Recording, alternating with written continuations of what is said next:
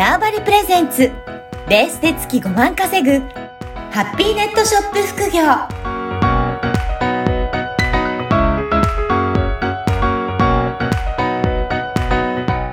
こんにちは、小ラボの方です。こんにちは。可能性を広げるネットショップアドバイザーのおじろです。よおじろさん、今回もよろしくお願いします。ろしくお願いします。はい。あのー先ほどちょっと打ち合わせでも聞かせていただいたんですが、海外のイベントとかも、そういったところも考えられてらっしゃるっていうことなんですかそうですね。はい。はい。だから具体的にもう行ってイベントに参加してみようというような計画もあるんですか？もう企画があって、実はもう本当あと数日後にからお、あの、行くんです。行くっていうか海外に。はい。行そうなんですね。はい。はい。いやーこれ結構、海外と日本だとまた状況も違って、どうですかね？大変だったりするんですかね？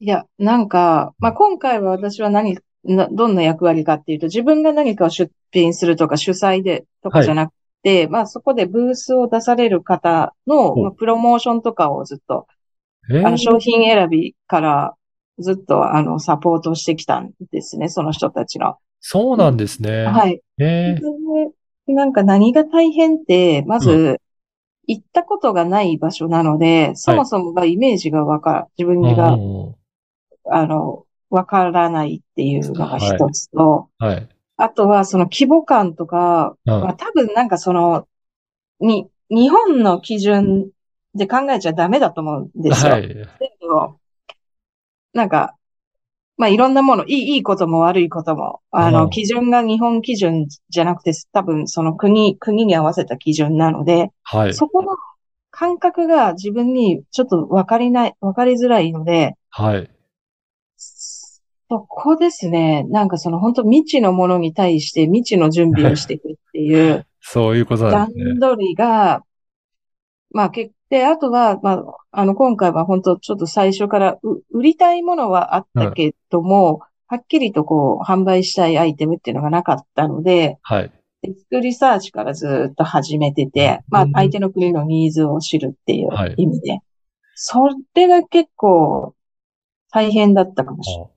あじゃあ、いろいろリサーチして、相手の国のこととか、ニーズとかも調べた上で準備は進めているけど、でもまあ、行ったことなかったりとか、実際に体験したことないので、それも想像しながらっていう感じ。もうかなり想像したりとか、まあ、あとは、まあ、実際にね、あの、お話聞かせてもらいながらもしましたし、あの、リサーチでも、まあ、あの、オンラインとかで話聞かせてもらったりとか、はい。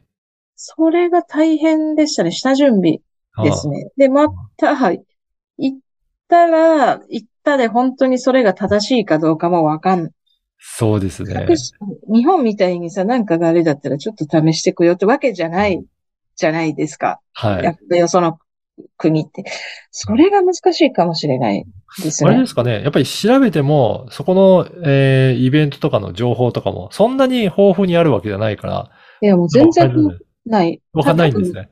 ない。なくって、まあ、おそらくその向こうのイベントの主催者も今回が初めてだっておっしゃってたので、ど。うんいや、本当なんか行ってイベ、行ってイベントやってなかったらどうしようぐらいの。とこからいたので、うんうんまあそこはもう大丈夫はい。みたいです。はい。うん。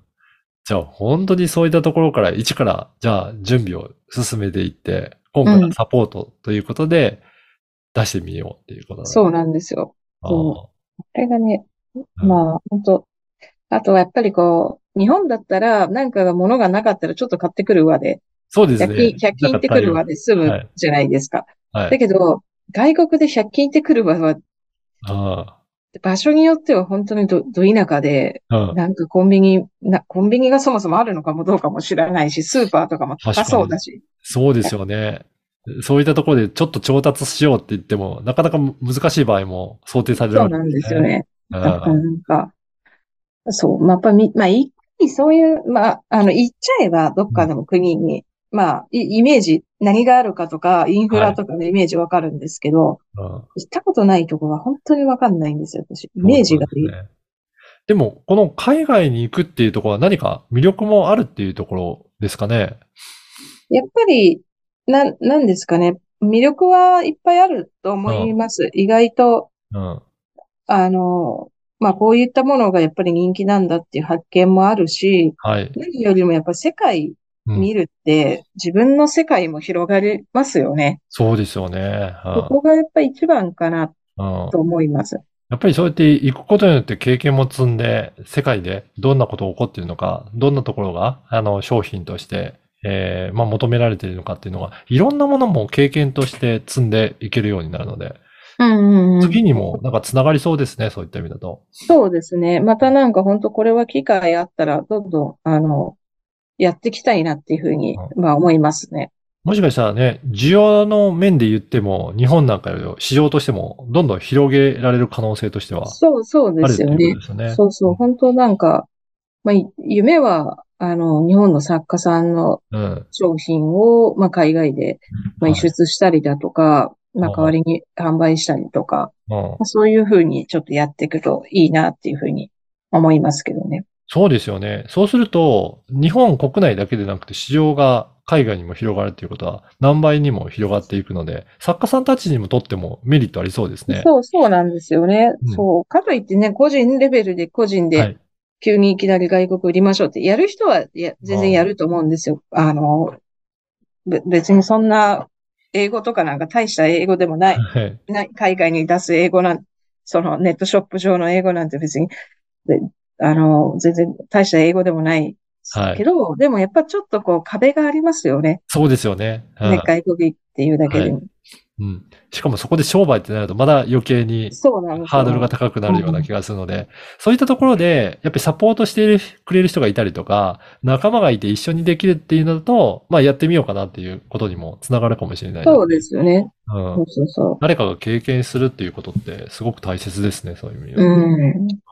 そう。私もなんか、まあ外国はな何回か物を売ったことあるから、はいまあできるけど、最初はやっぱドキドキでしたね。そう最初。何やったかは忘れちゃったけど。はいはい。やっぱりね、国内で本当に言葉が通じるそういったところで売るのと、あと文化も違って、言葉もまた違ったり、ニュアンスも違ったり、そういったところで売ると、また全然違った経験になりそうですね。そうですね。そうよ。なんかどんな風かも全然イメージできないけど、まあ、はいとりあえず、まあ、無事にうん帰ってこれればいいや、みたいな。おお腹壊さなければいいや。そうですよね。体調面もやっぱりし、ね、整えていく必要がありますよね。なんかすぐお腹壊すので、はいあ私も。はい。いや、じゃあぜひ今度11月にじゃあ行って、まさに行ってきて、この、あのー報告もまたいずれしていただけるといいかなと思いますね。はい。ぜひぜひ。ぜひ、はい。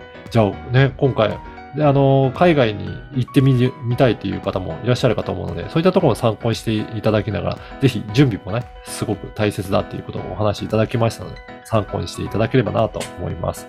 はい。はい。おじろさん、今回もありがとうございました。はい。ありがとうございました。